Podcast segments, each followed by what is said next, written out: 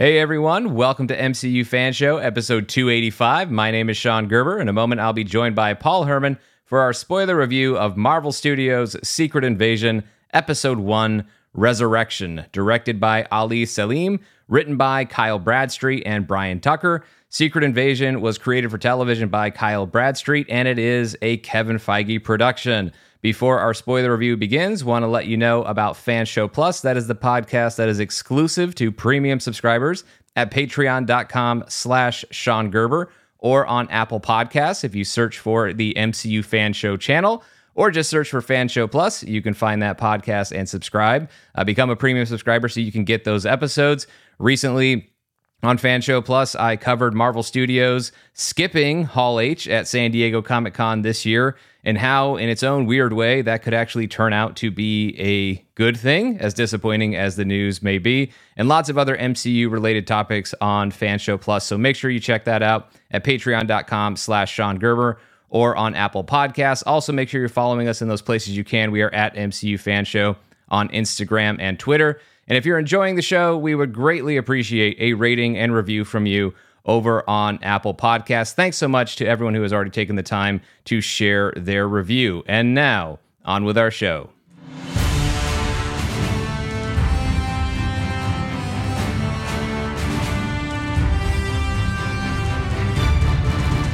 How you doing, Paul Hermann?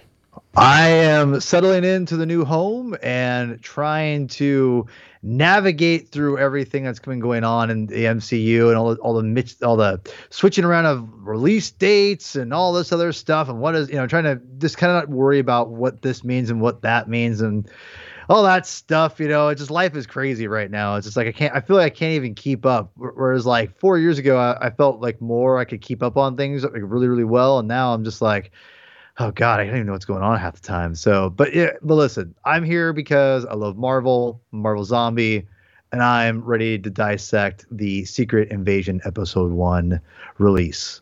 Yeah, so. well, speaking of Marvel release date reshuffling, I mean that's another opportunity to talk about Fan Show Plus because it's covered over there. All those updated oh. release dates for Marvel Studios, what all of that, uh, what all of that stuff means, and really what it ultimately means is we get to exercise even more patience, but we have really been working those patience muscles, whatever those, aren't a thing, but we are really working those over the past few years. But you're right, Paul. It is kind of tough to keep up because before anything actually comes to fruition, you end up seeing like a whole other set of changes. So everything's just kind of exist. I mean, I was laughing when I first saw those uh, the release dates shifting because I was thinking back to our, and speaking of Comic Con as well, how last year during Marvel Studios Hall H presentation, you and I were each in our respective homes following along and recording a podcast. And now almost everything from that podcast has changed, or everything from that Hall H presentation has changed. Not necessarily things being eliminated, not like we're not going to see these things, but release dates being just completely blown out of the water. Um, but in any event, we're not here to talk about that. That's over on Fan Show Plus. Uh, but speaking of patience, it has been a while since we've been able to do episode by episode spoiler reviews. Obviously, we've done some um, over the past several months, but it's been for movies or Marvel Studios special presentations. We haven't been able to go episode by episode for a Marvel Studios series since She Hulk wrapped up last year. So it's nice to finally have that with uh, to have that back, and that's what we plan on doing each week. We'll be here with you talking about the latest episode of Secret Invasion, beginning with this premiere entitled Resurrection. And let's just go ahead and, and jump uh, right into it for uh, for this series. So we begin in Moscow, present day, and Everett Ross, as played by Martin Freeman, or so we think uh, it's Everett Ross, is there for a meeting with Agent Prescott, played by Richard Dormer. And Prescott is laying out a Skrull plot where he thinks the Skrulls are trying to create instability and ultimately cause wars and just ultimately take out that's their grand plan to take out all of mankind. And here are all the inciting incidents that they've already done. Here is what they will do. Ross is skeptical but he's also a Skrull as we will find out uh, by the end of this sequence. And um, I, he's really just there to see as prescott lays out everything that he has uncovered and when, uh, as the skeptical Ross is trying to sort of diffuse the situation, we get Paul what I think is one of the best line deliveries, not just in the history of the MCU, but all of acting. When Ross is wondering what people would be behind this, and Richard Dormer, as Agent Prescott, fires off, not people, Skrulls. The way he says the word Skrulls is my favorite way anybody's probably ever said anything. It is fantastic and a testament to the talent of one Richard Dormer, who of course was amazing on Game of Thrones. But I I really liked this whole scene, Paul, and I know it, it transitions into a chase scene. There's of course Prescott in at the height of his paranoia attacks Ross, is killed by Ross. Ross takes off and we get this slow and then steadily, with the speed steadily increasing foot chase of Ross being pursued by someone we don't know. And the end result is Ross jumping for his life, falling to his death, and turns out he's a Skrull, and the person chasing him was Talos and Maria Hill, who was accompanying Ross on this mission and was there to extract him, had no idea that she was working with a Skrull the entire time. Only knew that when, of course, when somebody dies and they're a Skrull, they turn back to their natural form. And then, of course, Talos reveals himself uh, in his, to show that he is, in fact, there uh, on this mission that Maria Hill did not uh, did not know about. But anyway, I loved everything about this introductory scene to this, Paul, because I, I think that Marvel at its best, when we think about some of the the best examples of Marvel Studios movies, Marvel masterpieces, if you will. And we think about movies like, I think the one that everybody will automatically point to with this one because of the Nick Fury involvement and the, the style, the tone. You obviously point right to something like Captain America, the Winter Soldier. And what that movie did so well, and what a lot of the best Marvel movies have done and Marvel shows have done, is they kind of go along the lines of what Kevin Feige has said in the sense that he doesn't famously does not believe in the superhero genre. Marvel makes all kinds of genres of movies and they happen to involve superheroes. I still think there is such a thing as the superhero genre in addition to that also be, to Kevin Feige's point also being true. But regardless of that, it matters though when you when you think about how you want to tell a story that you don't just want credit for being the superhero show and having the characters that people know and characters that people recognize give them a story in a particular space and that space can be whatever genre you want it to be. And in this case this is a spy thriller type of show. That's what secret invasion ought to be. I know that's very different. Um, there's a lot of things that are very different about this show compared to the comic book. It's basically the title and the involvement of Skrulls. That's pretty much what overlaps with this show and the comic book but that's not the first time marvel studios has done anything like that so we're pretty used to that at this point so, for the concept of this show and the whole spy thriller thing, I want it to look and feel like a spy thriller. And since you have six episodes, I want it to feel have I mean I certainly want it to be its own fresh original thing, but at the same time I also like the idea of it having some of the classic spy thriller tropes and some of that feel. And that's what we got in whatever the opening 7 8 minutes of this scene is. You get the paranoid guy who's laying out the the who's laying out the conspiracy theory for the skeptic. Turns out the paranoid guy was right to be paranoid. They're not you're not paranoid if they're actually chasing you. And then you get the the slow speed foot chase. I love the visuals in this as Ross is being chased up the steps. You get the motion sensors on the stairway as the lights go on, keep going on. All of that stuff was just really good at building a lot of palpable tension throughout the entire sequence. It gives the audience just a little bit of uh, a little bit of their footing, a little bit of exposition to say here's kind of here's the jump off point, no pun intended for for Skrull Ross, but here's where we're jumping off in this story just to kind of get you a little bit up to date, but at the same time obviously leaving a lot of mystery out there. So the way this one this scene played with the tension with these characters and the overall circumstances to start off this story I thought was really, really effective. And it, it put me in that headspace of I'm watching this paranoid spy thriller right now, not necessarily the alien invasion show. Man, I forgot it was um, that guy was the the guy with the, the flame sword. The, yep. The, uh, what was his name? I always forget. I'm so terrible with names. Um, but good. I recognize him, and I'm like, who is that guy? Thank you for telling me that. Um, this was a great introduction, and I think that with the Skrulls and, and people who've listened to the show know that I'm not the biggest Skrull guy from the comic books to even the Captain Marvel they, they're fine in Captain Marvel. I did like the the twist of the ideas of the Skrulls, but this is more in line with this whole show is more in line with what I know the Skrulls to be, which I think is a little bit, which is cool. I think honestly in that sense of what these guys are, these people, I should say, um, are trying to take over this world because they are they are planetless, and I, and I like that idea that they're keeping with, and it is an intriguing plot line. I, that's the, the probably the most interesting thing about the Skrulls, in my opinion. Um, this introduction was very cool because, like you said, we we hear a lot about superhero fatigue and, and, and Marvel fatigue or whatever, and it, it, just I don't I don't believe in it either. I really don't because I I like all like Kevin Feige said, superhero genre is definitely a thing, but Marvel is is more than superheroes as we know with Guardians of the Galaxy, et cetera, et cetera.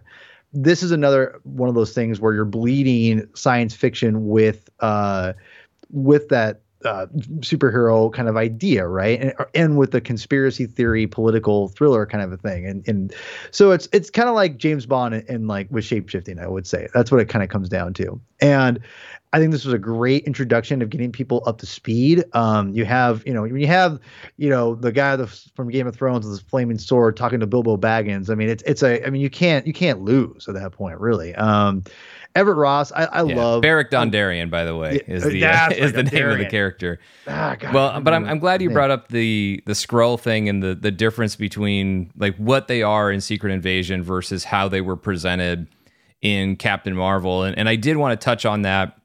Um, I really wanted to touch on that as early as we could in the show, which I'm I'm glad it came up in the very first scene that we get You're to talk welcome. about. How convenient, but the reason why I wanted to talk about it is because I, did see this kind of become a bit of a debated topic this week about the show and the idea that, uh, as almost as a criticism of the show, saying as if the Skrulls being presented the way that they are here in Secret Invasion undercuts or undermines, just undoes what happened in Captain Marvel and I don't think that's true at all. I, I really don't agree with that. So, and I, I say this as somebody who loved Captain Marvel as much as anyone and really praised that movie very highly and, and still feel all of those positive things about the movie as I did four years ago when it was in theaters. I love the the change that they did with the Skrulls, but we talked about that. We've talked about that in the years since the movie they did a brilliant job of subverting everyone's expectations and, and having the Skrulls be these uh, refugees who were not evil. They were just trying to find, uh, uh, they were just looking for a safe place to exist. And I thought that was a, a brilliant turn and a brilliant twist within Captain Marvel. All of that is still true. This is 30 years after all of that happened. And what we see now is division amongst the Skrulls, where they feel, some of them feel differently and are going willing to go to various extremes in order to seek home. And I know that means that some of them are obviously we have uh, an antagonist or a set of antagonists in this story, but I don't think that takes away from the Skrulls that we met and what their intentions were and what some for some of them their intentions still are as we learned in Captain Marvel. I don't think it really changes those things. I think it just shows that in within any group of people there's going to be complexity, there's going to be differences in philosophy and opinion and obviously we're talking about a very heightened version of this uh, because in the backdrop of the Marvel Cinematic Universe. So that's all it really is to me. Like I, I still love and respect what they did and admire what they did in Captain Marvel, but we talked about this the whole time that just because Captain Marvel decided, for the purposes of that movie, they thought, hey, what if we just decided to not paint an entire group of aliens as um, just let's not paint them all as bad. Let's not try to paint them all as as evil and just trying to destroy humanity and destroy the Kree and whoever else. Let's go ahead and show that they can actually be different. Just because they said not all Skrulls are bad doesn't mean that was a promise that all Skrulls would always be good. So I, I think that that's really it's what really Captain Marvel showed was it's not as simple as that, and you don't paint with those sorts of broad brushes and make those type, types of assumptions. Like that was part of the messaging within Captain Marvel, and I don't think having the group that we see now in Secret Invasion changes any of that. In fact, what it gives them an opportunity to do, and this is the mission now, I think, or one of them within the remaining five episodes, is they talk about it, they highlight it. It's a 30 year difference between what the Skrulls as we knew them in Captain Marvel versus the Skrulls as we are getting to know them again and getting to know more of them in Secret Invasion. What happened in those 30 years to create this division? I think we're going to have that explored for us in the show. And so I think if they actually do explore that and you get a chance to see how people become different and how people go on these divergent paths with these divergent with these various philosophies that's just has an opportunity to do good storytelling that can still have also its own strong messaging within it.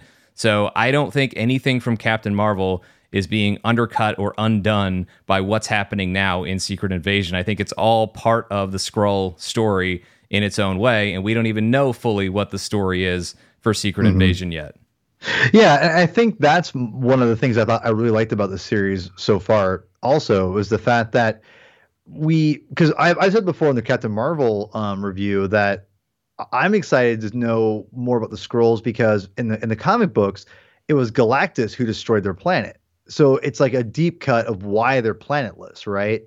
And what they represent because I think they represent this idea of like nature and that they're they're kind of a byproduct of nature, and they're just trying to do what um, what comes natural to them, which is they want their home, right? And they are on a planet of people that they are basically like way more powerful, way more powerful than, and should basically basically enslave us, right? That's kind of what you know. And so to me, when I'm watching the show, it's cool because we're getting that government, you know, we're getting the, the government side, right, of the you know, FBI, like that whole you know whole thing we like when a soldier of, and that whole conspiracy theory uh, aspect, which is cool. But we add in the when you add in contrast the aspect of these beings that are more powerful than you and they want to take you over, and there's a reason for that, and they're you know and they've been kind of been held at bay for what reason it's it is kind of like a more it's kind of it's interesting. I think there's an interesting story there that hasn't been explained by the comic books because in Skrulls they've just been always the bad guys since the, you know the fantastic four introduced them.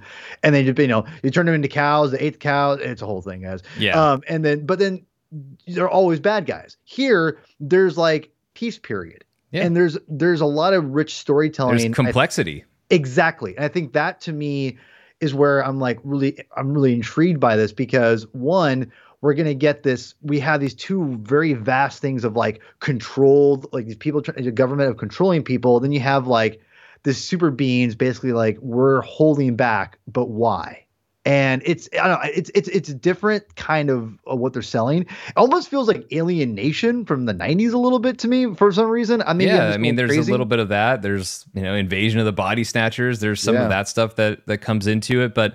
I think what you really start to see here, and the question that really starts to kind of spark up when you realize how long it's been, because it was this very hopeful thing at the end of Captain Marvel that they're taking mm-hmm. off on the ship, off to find a new home, and uh, Carol is leading them, and so every, you just assume that everything is going to go well, eh, but clearly it hasn't. Like we didn't even necessarily ask this question when we saw Talos and Soren again in uh, in the at the end of Spider-Man: Far From Home, or then when we saw mm-hmm. Nick Fury out in space with Skrulls at the end of uh, the post-credit scene for Spider-Man: Far From Home. That didn't necessarily. We still thought everything was fine. Like, okay, well, some Skrulls have stayed behind to work with Fury. That makes sense. They're pals, and and we all love the Fury and Talos connection from Captain Marvel, so we wanted to see that continue. So we're not really asking any of those sorts of questions. But this one, this show with this first episode and this first scene really does start begging certain questions to be asked where and chief among them is if it's been 30 years and they haven't been able to find a new home that is suitable for them why isn't this planet suitable for them they can breathe exactly. they can breathe mm-hmm. our air um, they and it's not even just so much that they're powerful enough to to push humanity around they didn't even necessarily show that instinct when they first arrived on earth 30 years ago it was simply, we'll help you find a new spot. And that doesn't necessarily address the question of, well, we here's a space right now that we can live in. Like in theory, we can live here. There's not really any reason why we can't. Other, I mean, there are other reasons why, and I'm sure the show will explore them.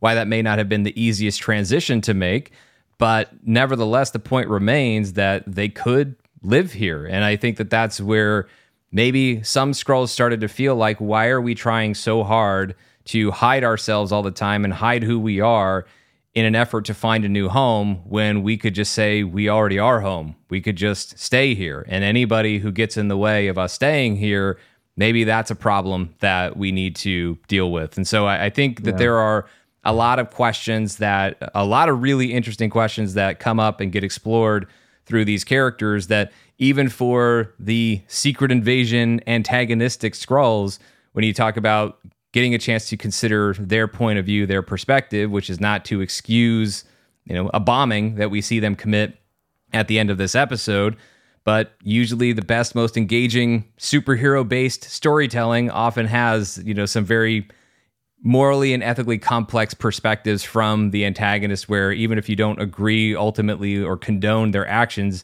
you at least understand why they did what they did and how they got there to, to the point where they can see themselves as the hero of this story, as Gravik and his group clearly do. Um, but we're not necessarily meeting uh, Gravik just yet. So after this uh, this great introduction uh, introduction scene, we get the opening titles. Obviously, I know there's a lot of uh, a lot of controversy surrounding the opening titles and that they were being generated by artificial intelligence rather than by human artists.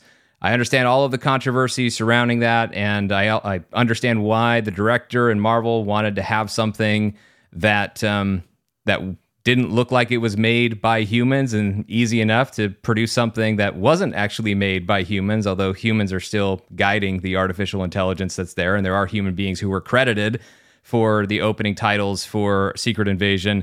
Um, and at the same time, this is not going to be the podcast where we weigh in and, and, fully explore that issue. But obviously, at MCU Fan Show, we certainly support the artists who make the things that we love so much from the Marvel Cinematic Universe and, and other places. And so, certainly want to make sure that their uh, that their work continues to be honored, uh, respected, and, and, treated as as invaluable as we all know, uh, of course, that it is. Now, uh, moving on from that, past the opening titles we see Nick Fury. It's beam me down Fury in this scene, although it's not like beam down. He, there, there was an actual ship there. He arrives back on Earth. He's been up on the space station Saber, and he immediately looks weary. We see him, uh, he's got a bad knee, and then he's picked up by Maria Hill, who gives him a hug. But right away, Paul, just this initial visual of Nick Fury is sending a message, and I, I, think it's a message we recognize from what we saw in the trailers for Secret Invasion that we are seeing a physically, but I think what is really surprising, the physically vulnerable Nick Fury is to be expected, but I think where this show gets more surprising right away in this first episode is that we are not just seeing a more physically vulnerable Nick Fury in the way that's just the basic trope of He's, you know, the aging veteran who's been around forever and it's taken a physical toll and he's just not in the kind of shape that he's that he's been. We all understand that from a physical perspective, but I think this show is while it's still doing that and making that part of it, his his physical state is really more representative of his emotional and, and mental state going into this series where I think right away what I picked up on in this episode, what really stood out I mentioned when I uh, gave my social reaction to seeing the first two episodes, and of course, I'm only going to allow myself, for the purposes of this podcast, to be informed by this first episode.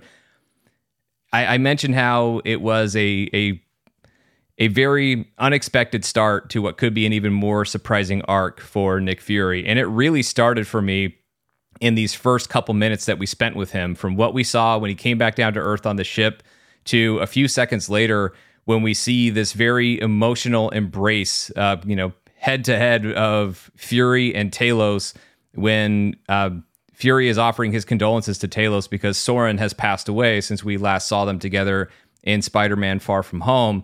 And that's just a very rare emotional embrace from Nick Fury. And it was more genuine. There wasn't an ounce of snark. I, I, think with Nick Fury, even when he's told people like Tony Stark that he cares about them, like he told Tony in Age of Ultron. We know he cares about these heroes. We know he cares about the Avengers, but he never shows it as raw and as invulnerable uh, of a way as he did with Talos in that in that moment where he was just connecting with this friend who lost his wife, and that's uh, another friend that Nick Fury loved. I've never seen that sort of emotion from Nick Fury. Seen it from Samuel L. Jackson. He can do it, and plenty of other performances that he's given throughout his incredible career. But we've never been shown that from Nick Fury. So getting that in the this very first introduction to show the physical, but I think more importantly the emotional vulnerability of Nick Fury and where he's at right now, and how that probably makes him question himself as every, as a bunch of other characters are questioning him throughout this episode. Um, that was the the biggest. Never mind, you know Ross being a Skrull, but um, although we should talk a little bit about Ross being a Skrull and what we think that means, but uh, sticking with Fury for now, that was the biggest surprise for me of the entire first episode. Not even the very last moments of the episode. It was the overall state of Nick Fury, but especially the emotional state. I think, yeah, that was very surprising. And that to me is setting up a lot of things for the show eventually. Um, because you brought up a great point. We haven't seen Nick Fury in this state, and there is a lot there's a lot of heavy themes themes in this in this first episode with Nick Fury of that he's getting older. They've they've emphasized that a lot, right? And they emphasize you know the fact that he's, he's more emotional at this point and i can attest as i've gotten older i've gotten way more emotional i'm already an emotional person before as i was younger but now i'm way more emotional it just it just happens as you get older. I can imagine when you're in your 70s, like you know Nick Fury is supposed to be at that point. Then yes, then it was you get very emotional. Um, as my dad's is any indication that is 100% accurate. He's way more emotional than he ever was. Um, so I, I think that when when you're when you're showing this in in the first like couple scenes and you see him kind of like you know going back and trying to figure this out, there's a lot of things in to me that I'm like, okay, they are they are trying to establish that Nick Fury is going to go on some kind of arc because they ask him, like, "What are you doing up in space?" And we got an idea from. Uh, and why did Noah, he stay up there the whole time? exactly. Yeah, and I think we we got the idea. We we, we know that the blip played a part in this, right? Like that it, that was the mortality was there because he, he is older, and the blip kind of kind of put that in perspective for him. And even though he's always lived on that side of like he doesn't fear death, I think he's coming to terms with it more, and he's trying to kind of grasp that. I think that's where that that's where they're going to go with this eventually.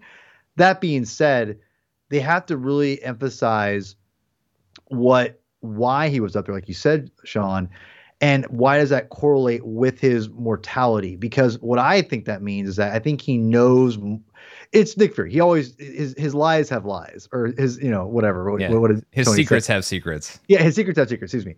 And I think that's where I'm kind of trying to go with this because I think there is. I think he knows something's going on in space, and that could eventually lead to something else in the MCU besides the Marvels. I think there is. I think there is. They're going to use him as a springboard again to a greater something else and that he knows about. And maybe he kind of sees the end coming. Hell maybe it's galactus. Maybe he knows that like that's why the Skrulls are you know were devastated. I mean i'm, I'm just spitballing here but something like that where i think he knows something's coming and he's just kind of grappling with it and he's just he's not going to tell anyone yet because it's just not quite there. But he's but like he's got now he's got this right in front of him. He's like crap.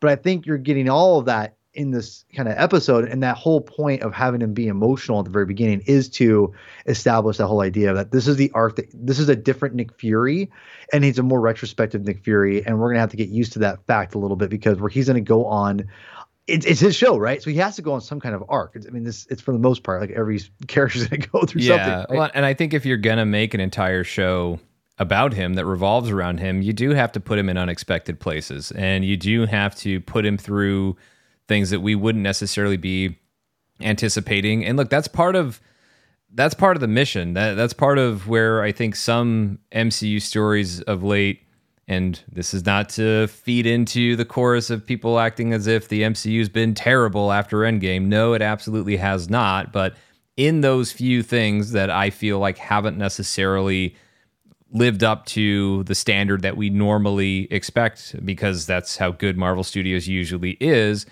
I don't necessarily feel. I mean, one example we talked about it this year with Ant Man the Wasp: Quantumania. I don't feel it.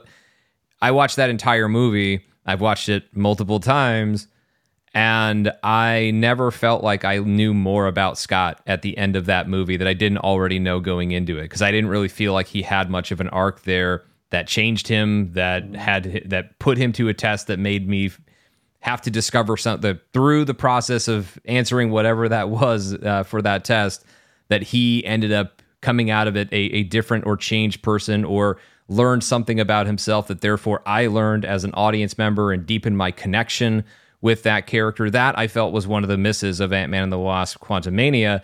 And that's also part of why I was so excited about these first couple episodes. But really, just this very first episode is I love this. I love taking a character who you know and expect to be a certain way and putting him in, and presenting him in, in a very different way from that and allowing us to then discover how did Nick Fury get there because they're certainly building up mystery around it in the same way that we want to get the answer to the questions of what happened in the past 30 years with the Skrulls to where we have Gravik in this other group versus the way they were presented with Talos in, in Captain Marvel.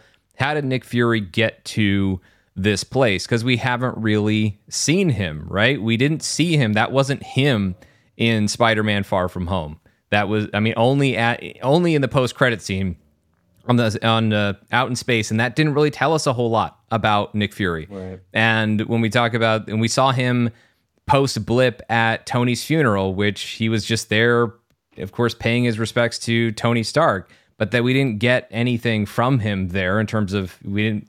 No, he didn't have any dialogue there to check in. And how does Nick Fury feel about everything since he came back from the blip? We haven't had any of that. And I think that that is something that for Nick Fury, obviously going through, I mean, essentially for those people who blipped, they died and then they came back. And so Mm-hmm. Yeah. that's going to impact everybody in its own different way. And, and for Nick Fury, a huge part of Nick Fury's story has been control, right? Mhm. And he's been the one who has been, you know, the spy, as Tony called him. He's been the one who knows everything. Secrets have secrets. He knows everything, and that doesn't mean he can't be he can't be betrayed. It doesn't mean that people can't get one over on him uh, briefly, as we saw happen in Captain America: The Winter Soldier.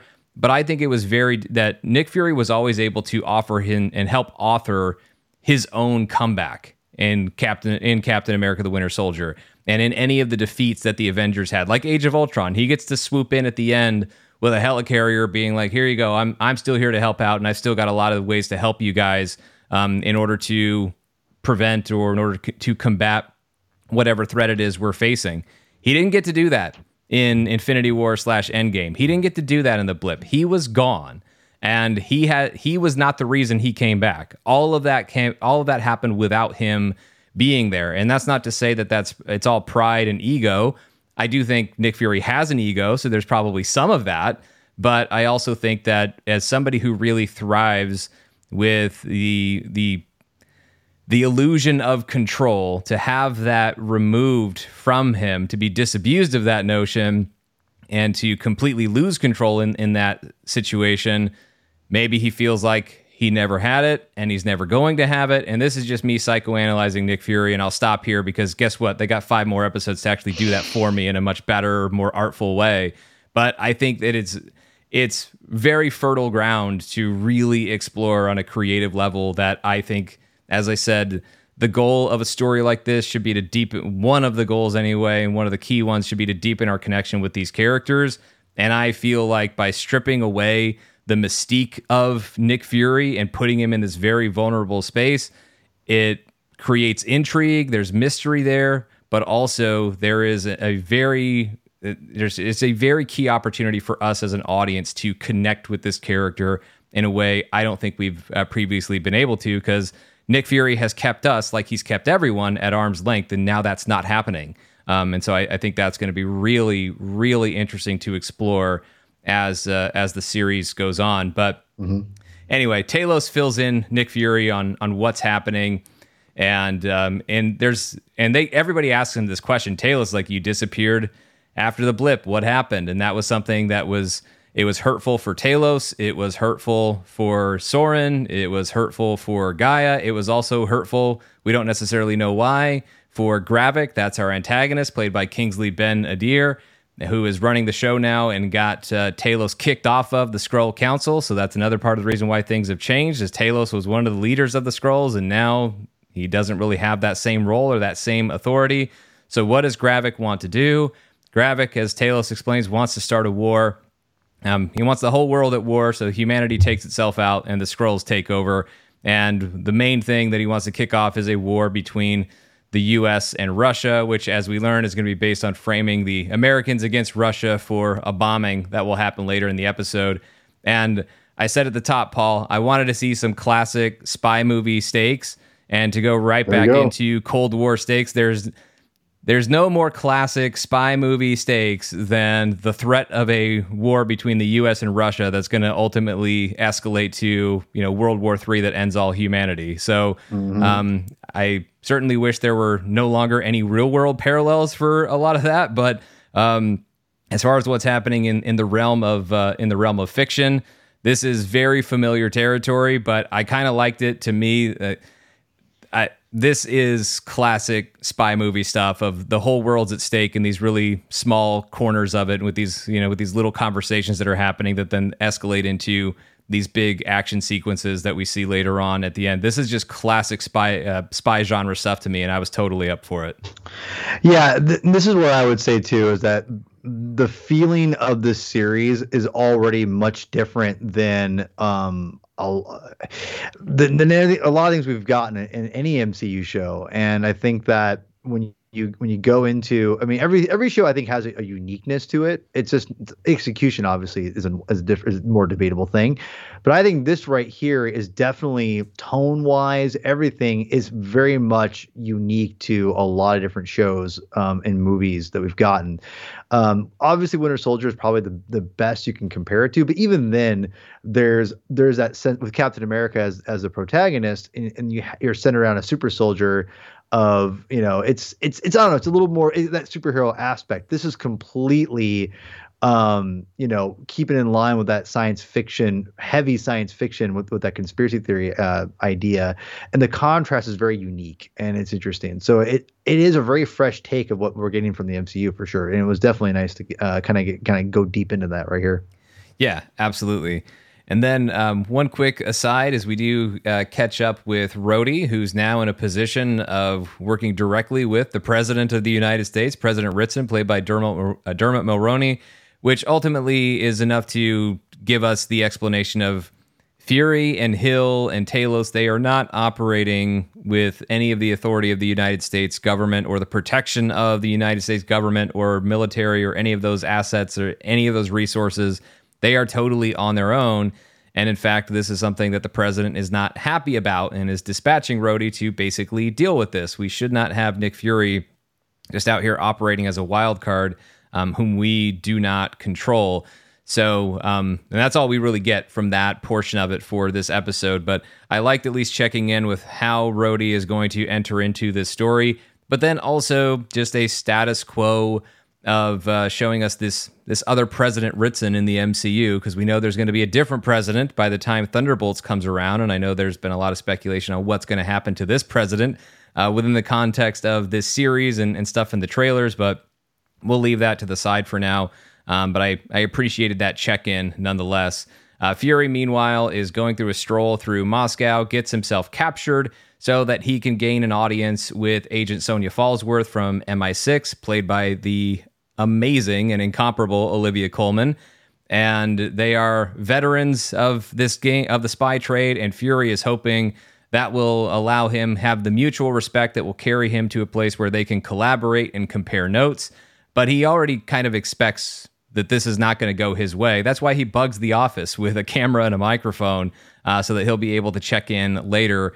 Because as Fury anticipates and the bugging demonstrates this, uh, Falsworth is not on board with a collaboration, if for no other reason than she doesn't really believe that uh, that Fury is up for it. And this is a recurring theme throughout this episode. Talos questioning Fury and why he was up there the whole time, and the idea of Fury leaving and, and not coming back. And here's another version of it from another perspective with Falsworth thinking that Thanos' snap changed Nick Fury and basically implying that Fury has kind of gone soft with this idea that someone someone bigger and stronger is ultimately going to beat him, just like Thanos did, and maybe that's why Fury is is not operating with the type the force of will that he used to.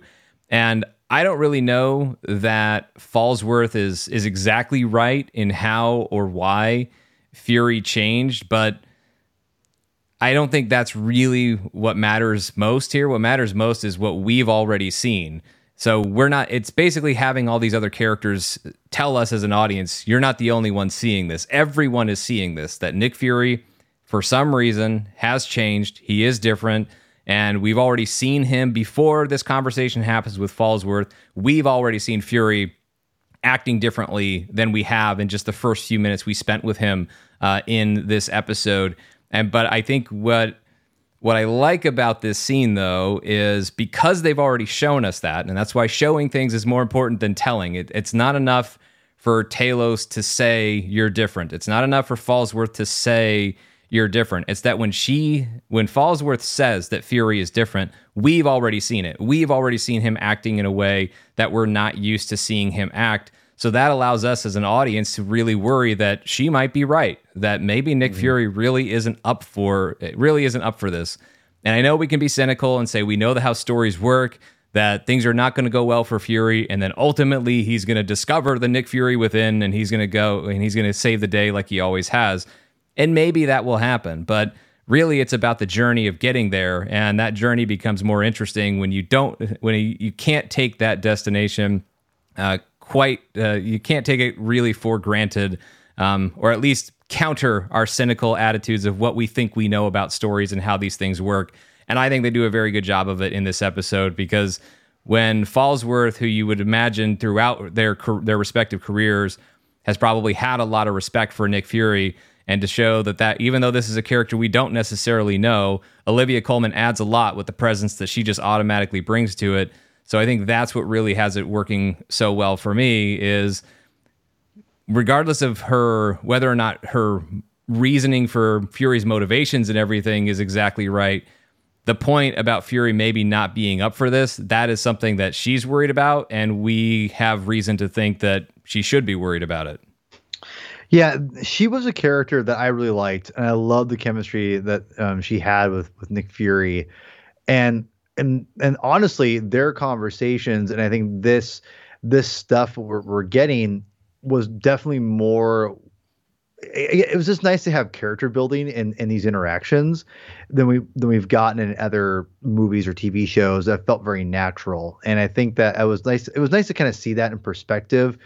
And again, the whole like you know don't trust anyone and how like Nick Fury kind of did that on purpose and and and she kind of knows that too, right? I mean, so like there's I like this whole game of chess that, this whole like when you do these espionage things that everyone is doing, and Nick Fury is you know the master at it. So seeing him seeing him at play is great, and talking with people, and you're getting character development through that and history. It's really cool to see that, and I thought the writing was pretty solid, and the acting was exceptional. Um, and it, it, again, for a show that you're there's a with a show with with shapeshifters and and what in espionage and you know all that stuff there's a lot you have to depend on with dialogue and you know and i feel like more so than even any other kind of marvel show you can do um, maybe maybe the exception of Miss Marvel because you're, you're basing on a lot of the family stuff. There's a lot of interaction you need to have in that, which, which we all loved. Oh, not we all, but a lot of us loved in that previous series. We also that was probably the strongest point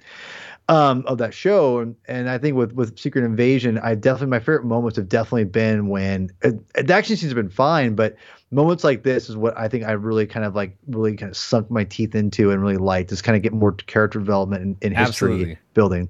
Absolutely. This is the key. Like this has been what we have talked about whether whether we identified it as we have many times quite plainly or it's just the effect that it's had on us. And when I say us, I'm not just talking about you and I, I'm talking about a lot of you listening to this podcast of this is why a lot of what we love about the MCU is like, yeah, spy games and action sequences and chases and fights and all that stuff. Look, all that stuff is a ton of fun. But the reason why we've kept coming back, but those things can get old. The reason why we've kept coming back to these stories over and over again and what's made each one feel different from the one before it, it's because it's when they've taken times like these, like see, scenes such as these, to dive into these characters and explore who they are on a deeper level, even for characters who've been around literally from the beginning with Nick Fury of the MCU.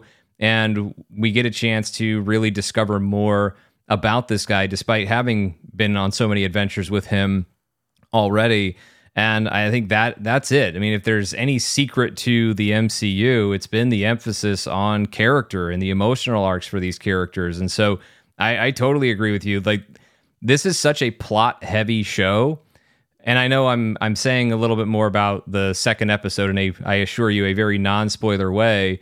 But throughout the first two episodes and what I responded to so strongly in, in seeing it, not to say that it's perfect and there will be criticisms that come up, but part of what I responded to so strongly in a very positive way was that it was doing that these sorts of things that we like so much in the MCU, which is yes, there's a big plot that they have to explain, but as they do that, they're still t- and there's a lot of action and everything else, but as they do those things, they're still investing the time. They're still giving these characters moments like this scene between Fury and Falsworth, or the scene between Fury and Talos, or a couple more scenes that we're going to be talking about as this episode goes on between Talos and Gaia, Fury and Maria Hill, that they've given us these types of scenes that are just so essential to our ability to really invest in these characters. So that way, not only do we enjoy these scenes, but then the other stuff that we enjoy the actions, the chases, the explosions, the battles, the fights, all of those different things that we that we love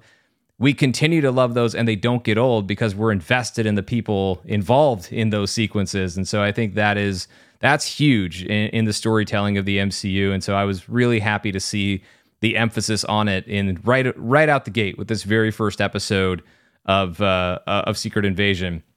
So uh, moving on from that sequence so we finally get a chance to meet Gravik, or we at least get to see Gravik's operation.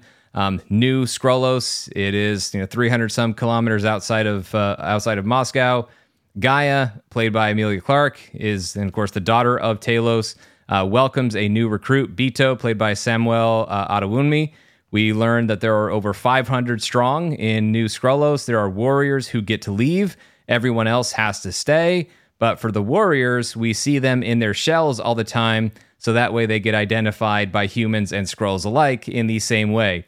The bonus to that methodology that Gaia just explained is that the studio saves a bunch of money on makeup, prosthetics, and CG. So happy accident uh, that that works. I don't have a problem with it. Uh, I don't have a problem with having their their plot justification for why the actors are not going to be in Skrull makeup or having the CG of transitioning from uh, Skrull form to shell form and, and back and forth. I'm fine with it. I really don't have um, yeah. I really don't have an issue with it. I I get it and it works. So and it does help sell the idea of a Skrull. You know, when we see a human that they might be a Skrull when we know that they really operate that way all the time. So I get it. I'm fine with it. Um, we do see a Skrull getting a new shell, taking the face, and then taking a memory with the little memory extraction machine that we saw in Captain Marvel. Remember when Talos was scrolling through mm-hmm. uh, Carol slash Vers's memories uh, in that first movie? I liked that callback. Um, so that was really cool. And so I, I like just the way they kind of honored the the amount the little bit, bits of Skrull mythology that we got up until this point, at least within the MCU adaptation of it. Um, I thought was really cool. But I I like this scene. I, I like this setup for it. And what I also liked the most about it though was kind of their the the code phrase to get in there, the their purpose, their dream, a home in my own skin.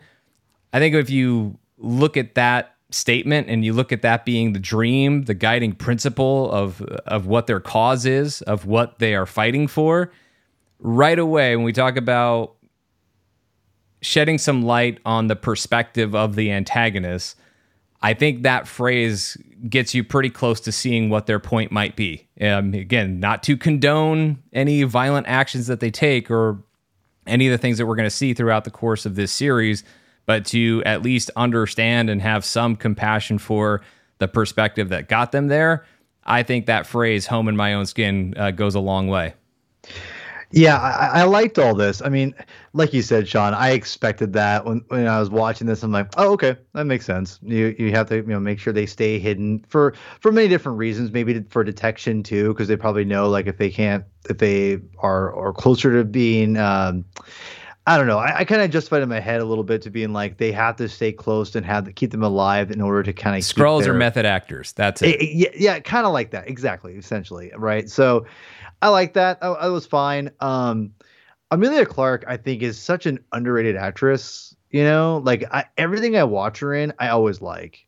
You know, and she's just there is something about her. She's such a, a she has a very like uh, a presence. I always say when actors and actresses have presence, whatever. Um, I'm not wouldn't say she has a presence that like, makes me go, man, she's like she commands the screen, but there is something there.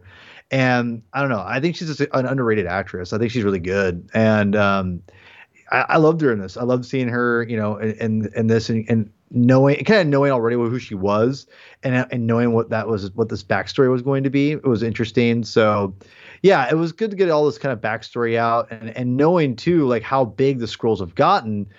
Again, I, it kept feeding that idea of these 30 years, Sean. What does that mean? What have they been doing? I I think there is, to be honest, this is my own quick speculation I think they're they are in they're in touch with something bigger than outside this of the series. That's just my whole assumption, and I think they've been building for a reason, and not because I think not just because of Earth, but I think the Avengers being disbanded after Thanos is going to be a reason for them to act um, now and everything. So there's there's a lot there. I think that I think that they have they'll be uncovering in this next couple episodes, but but it was great to see Emilia Clarke's uh, character come out and kind of be in, in full form. And I, I again, I, I think she's a great actress, so it was cool to kind of see her kind of get introduced. Yeah, she is awesome. She's amazing. I mean, of course, most famously known for Game of Thrones, but look, she's been fantastic in everything that I've seen her in. And certainly when you think about moral complexity for an antagonist or protagonist, depending on the moment, depending on the point of view, Emilia Clarke gets that and, and, certainly knows how to portray that. And so, yeah, I thought she was great in this first episode, um, which I, I mean, would have had no reason to expect anything less. And I'll save a few more of my comments for her for when we get to some of the other mm-hmm. more emotional yeah. scenes that we get um, with her. But uh, beyond uh, beyond this uh, new Skrullos, then we see Fury and uh, Team Fury. So that's Nick Fury, Maria Hill, and Talos uh, looking in on a meeting that Falsworth is having in her office with Derek, played by Tony Curran. So, some other authority figure for MI6. And they're talking about their plan to go find the person who's making the bombs for the Skrulls. And there's a line, and I, I what I also like about this episode is the friendship between Talos and Fury and the back and forth between the two of those characters. And when Talos, when they get to joking about whether or not Talos is good looking. There's a good line by Fury about having seen a lot of good looking Skrulls and Talos isn't one of them. I just thought that was funny.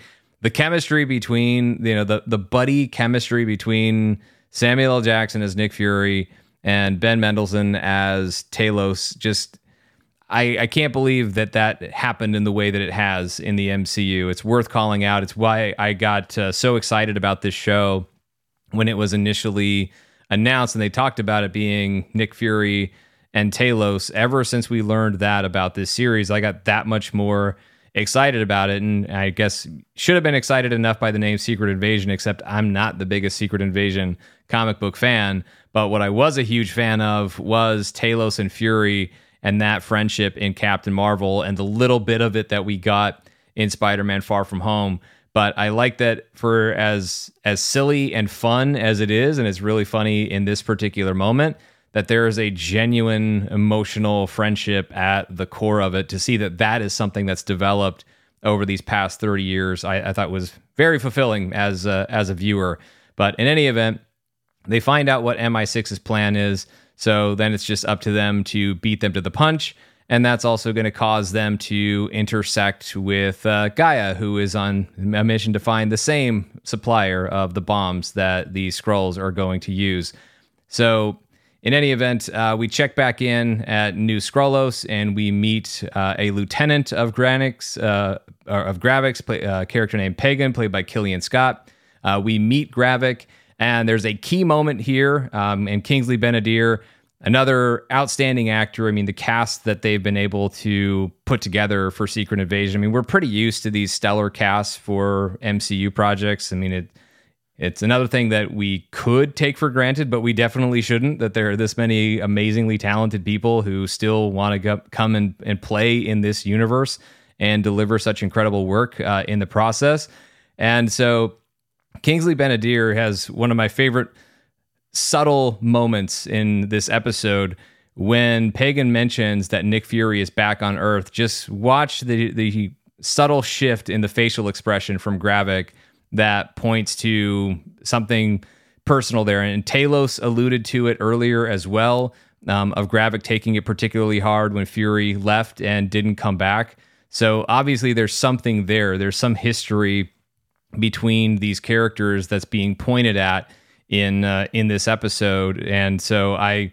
And, and look, that's that's part of it. There has to be something, right? And and we don't know. We didn't meet Gravik, or at least if, if we did, we didn't know it in Captain Marvel. So that's on subsequent episodes to define to define where that came from. But if Talos's line wasn't enough, that little that little clue from Gravik on Kingsley Ben-Adir's face was enough to say that there is there's a history there, and, and this is yes, there's a, a very there's a broader cause that Gravik is trying to um, achieve, you know, that he is working in pursuit of uh, with his mission. But there's also I mean, that already would be personal enough, but there's something particularly personal uh, with respect to Nick Fury, and, and I'm looking forward to learning more about what that is. Yeah, I, I think that that's where, again, the whole 30 years and what and what why Fury hasn't given them or, or in their mind given them a new planet that to me is one of the most intriguing things of the series. And i think that that's going to be a major plot point going forward. And i think that's and obviously there's it goes probably deeper than that like you're insinuating there. And like i think that that's intriguing too but i think it all kind of comes to a head with the fact that why has nick fury even tried to find them a home like that to me i think is also kind of interesting because what if Nick Fury was so busy he just I mean literally just could not like I don't have time to find an intergalactic planet uh for you guys because and maybe or maybe you know we go back to the Avengers right where you know he they went reason they formed the Avengers is because of Thor like or or yeah. whatever you know the whole idea of like they found out about the gods what if he's like keeping them keeping them at bay because he doesn't want to them to you know he wants to keep them in sight basically right yeah. like maybe nick fury shouldn't have kept them in a holding pattern for 30 years exactly like, i think there, there's find us a home that. but at some point there right. was the and i know obviously fury's not the one in charge of the deep space travel that's carol's part but the other Skrulls are still there on earth and they're coming back to earth saying we didn't find anything so at what point is in whether that's in Gravik's mind or Gaia's mind, because Gaia clearly at this point is leaning more to. I mean, she won't be by the end of the ep- by the end of the episode, but at this point, she's leaning more in, in Gravik's direction and, and his philosophy. And so, obviously, there are Skrulls who felt like at some point, if there was no other home that was readily available, that Nick Fury, rather than just air quotes protecting them by keeping their existence a secret maybe should have transitioned to helping in whatever way he could to make the place they were already living a suitable home for them where they could be home in their own skin. Like i, I feel like that is something that uh, very clearly is informing the the Skrulls perspective on on some of this. And i i think it will go deeper than that and we'll we'll see as yeah. the show of course carries on but I, have just really liked that great little moment there from Kingsley Ben-Adir. But then when they go to uh, Gaia is assigned the task of going to collect the bombs. So that means that she and her dad Talos and of course Nick Fury are all going to the same place.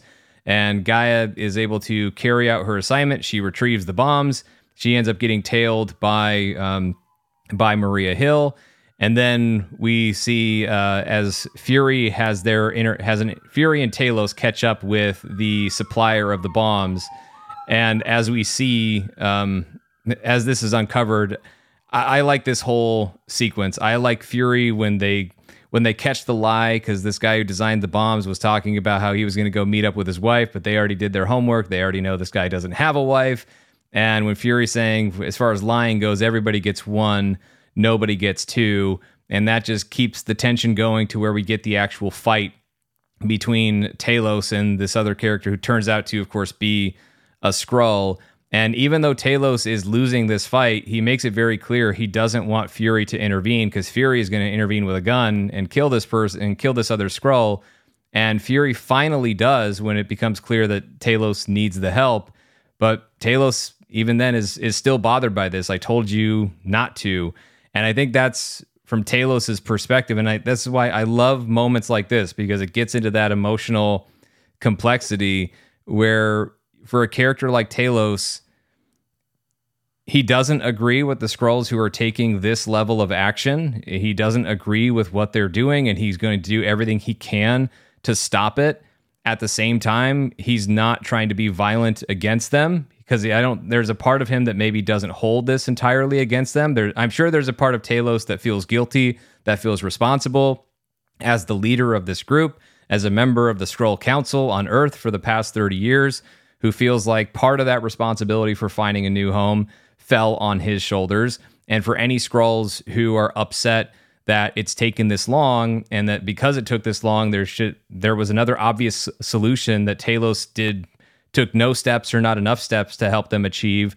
That's why they've some of them have gone this direction. So I, I do think there's a part of Talos that still feels responsible for every Skrull on Earth and that's why he doesn't want, just because I'm losing a fight, he doesn't want Fury to kill them. He doesn't want any of these Skrulls to get hurt. I mean, I think he realizes that in some way, shape, or form, that's going to be unavoidable in certain cases, but he's going to do everything he can to avoid it. And it would only be an absolute last resort. And he didn't feel that was the case there with Fury. It's not like it created this immediate grudge that broke up the friendship of Fury and Talos, but Talos taking a moment to let Fury know that he wasn't okay with that. And what that, what I think that says about Talos is great. And that's what, when we're talking about these little moments and what they mean in the midst of the bigger action and spy game plotting and all of that.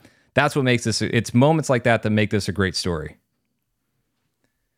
Yeah, I, I think this is this is another part where it's a minor criticism where some of the action scenes you can tell it's it's more aimed at TV and less um in my opinion, for like than a feature film. And I, I don't know, and I like the show a lot, and I think it's evident that I, I, I really like a lot of what's going on. My biggest criticism, I think I told you, Sean, the other day, is that it feels like a TV for better for worse sometimes, and how it's shot and how the action is, and it's not like, and again, that's not that's not completely fair to the series because it's a TV show. Um, the problem is when you're comparing it to uh, for me to a film because we're the MCU. It's just it's hard because it's like I think of Winter Soldier and those action scenes are incredible, you know, and and that's hard. You can't compare it. They're two apples and oranges, you know, because the TV medium is different than the film medium, and the budgets are allocated differently, et cetera, et cetera. So. But it's just a little distracting because I, I like the scene. I think it's great. I love the acting. Uh, the action it just felt like very kind of like just not the highest of quality as far as from a film to TV perspective. So it still was fun. I still liked it a lot, and I thought it was very effective. I mean, you have Mendelsohn and Jackson basically chewing up scenery for like you know, it's so good, and I loved it. Um, but it just it just kind of distracts me a little bit when I'm like, oh, this is obviously a TV show. It's a little bu- a bit of a bummer, but all that aside I love this, and again, I like the idea. Again, they're building the character. They're they're, they're setting you up with this with, with Talos for a reason, right? Like, what exactly? You know, he's taking a lot of this blame, and you know, because I think about this too. You know, Nick Fury, you know, has been kind of probably was what's assumed he's been putting this off for 30 years. Think about if you're Talos, right? Like he's the guy who's been defending Nick Fury, and he's like, right. yeah, like eh, so he's almost eh, he feels the guilt, obviously, and that's what we're getting from. Does he turn tail later on? Like I, you know, as far as like does he turn on, you know, turn heel? You could say I was trying to say earlier uh, for you, Sean, just for you wrestling fans. Yeah, I don't think so. I mean, I think that's if fair. Talos were going to make that turn, he's already had sufficient reason and sufficient time to do it. But just because I don't think he's going to turn and all of a sudden take Gravik's side, it's him not approving of the action. It's him not approving of the, you know, the the philosophy that's gotten them to this place to where they've been able to justify the ethics of, of what they're doing and killing a lot of innocent people and including killing Skrulls. I think Talos understanding why they're doing it and feeling his some sense of responsibility and how things got to this place is not at all the same as agreeing ultimately with what they're doing. And so I, I think that's where, but that's the complex, the moral and ethical complexity that I, I think is really fascinating to dive into. And I think that's what you get from that is what you get from Talos in this episode. And there's there's a level of compassion that's there of I disagree with you. I'm going to do what I can to stop you, but he still values their lives. And so I think that is a very, um, obviously, it's not always going to be achievable as we see in, in this sequence. But again, that in Talos's mind, it wasn't even in that last resort type of, uh, that last resort type of territory. But I, I thought it was a really great scene. The the action honestly never really bugged me in this episode. I it didn't really stand out to me in any sort of negative way. At the same time, it didn't jump out to me either in a positive right, way, as we've right. seen them do a pretty good job of in some action sequences in these shows. But look, um, I will always, if you're delivering in the emotional character scenes, if Fair. that's firing yeah. on all cylinders and your action is a little underwhelming, I'd, I'd rather it be that way than the reverse. I'd that's ra- a good point. That's yep. that's generally the way I feel about uh, about storytelling. But anyway, uh, continuing on. So as we know, uh, Gaia was able already had the bombs. Hill was trailing her. They fight. Gaia wins fairly easily. Uh, Talos uh, ends up pursuing Gaia, and then it's the father daughter reunion that is Talos's first opportunity to tell Gaia that her mother has passed away. And when she asks how, he says, Why don't you ask the people you work for? So there we get our, our hint at uh, a, a, responsibility on the part of Gravik. And there's another one later um, that Gravik was responsible for the death of Soren. So obviously, this conflict that we're seeing escalating to this this peak in at least for now anyway this peak in this very first episode obviously this is something that has been going on for a while. But there's another key line here when uh, when Talos before he realizes it's Gaia when he gives a warning and and he says last warning and she says it's what you always say but there's always another and that that line from Gaia says a lot, and I think it reveals why I think Talos internally feels some responsibility. Is that idea of there's you always say last warning, but there's always another. It basically means that Talos is Talos is always willing to say something, but he's not always willing to follow through on the necessary action. Now, who dec- who decides what that necessary action is and whether or not that's actually necessary or the right thing to do? That's where you can open it up for debate. But obviously, there's a lot of Skrulls out there, and, and Gaia is one of them who feel like maybe there's been a lot of talk from Talos, but not necessarily enough action or enough follow through. And maybe that's got them to the point where they are now, as dissatisfied as, as so many of them are. But I, I liked Gaia opening that door to her perspective that also, I think, shed some light on some other Skrulls perspective when it comes to uh, when it comes to Talos, and he says to give him the bombs and he'll protect her, but she says then another big line is when she says you can't protect anyone. So mm. that's I mean that's pretty hard for a father to hear from a daughter. You know, one of his oh, job yeah. protect the child, and um, here's the daughter saying you can't. Not only can you not protect me, you can't protect anyone. And I think that's that, that's another very strong hint at, at where Gaia's feelings are that ultimately, for from the perspective of a lot of these Skrulls, Talos has fa- has failed to protect them. That one of his jobs in protecting them was finding them a new home. Even if I, I would imagine, from a lot of their perspectives, even if that home was the place they were already living, that at, at some point it was on Talos as his role of protector, as finder of the new place to live. It was his job to address this, even if that meant putting himself in conflict with Nick Fury. Yeah, and I, th- and I like this this stuff with Gaia and and t- and t- I say t- it's Talos, right? I'm saying that right? Yeah. I want to say Talos. I want to say Talos. Me, me screw up names. Can't believe it. Um, the the thing is with again, I love these two these two actors talking with you know you have uh, uh, oh my god, oh my god, em, uh, Emilia Clarke. Clarke. Yeah, I want to call her Emily Clark. Oh my god, I'm it's late. Uh, Emilia Clarke and uh, Ben Mendelsohn, again, two great, great performers. Uh, chewing again, chewing up scenery. That bring up the great point. The whole, if you bring emotional aspect to the show, the action scenes are kind of whatever. And I loved this idea of pulling it you know you there's different dynamics of what's going on you you understand the perspectives of everyone but they're warped through their own you know their own like you know uh, ideas right? And their own their own motivations and moralities and things like that. And obviously the bad guy has his own like probably justification and gaia has her own justification. And you have ben mendelsohn who's kind of you know talos is, is also in his own you know right what what he's doing for everyone and with nick fury. They all have these there's there's a very simple like there's not a great explanation or great um, solution is what i should say to what their problem is and that therein lies i think the interesting idea of the show is that everyone probably has a point of what they're doing it's not so cut and dry right and because it is that complicated idea everyone has this their own like uh, reasons to be right. And I think you've seen these two relationships going on. You understand completely both both their perspectives, and I love that. And I love the fact that Skrulls have in my opinion, never been written better in a long, long time. I mean, as as a whole, I mean, there's there's characters in the comics that I like a lot that are Skrulls that I want to get into, but um, maybe on a fan shows plus we can talk about my top five favorite Skrulls, but that's a whole different podcast, obviously. Um, but uh, but I will say that it's nice to see the, the Skrulls have more this have more meaning in this in this in the MCU than in the comic books, and it, I like seeing these two relation this relationship go on. Um, it's also in the comic books. If this was a comic book, Sean, they would be probably Skrulls, not just their human form. Which again, is going back to the right when the Skrulls are when it's just.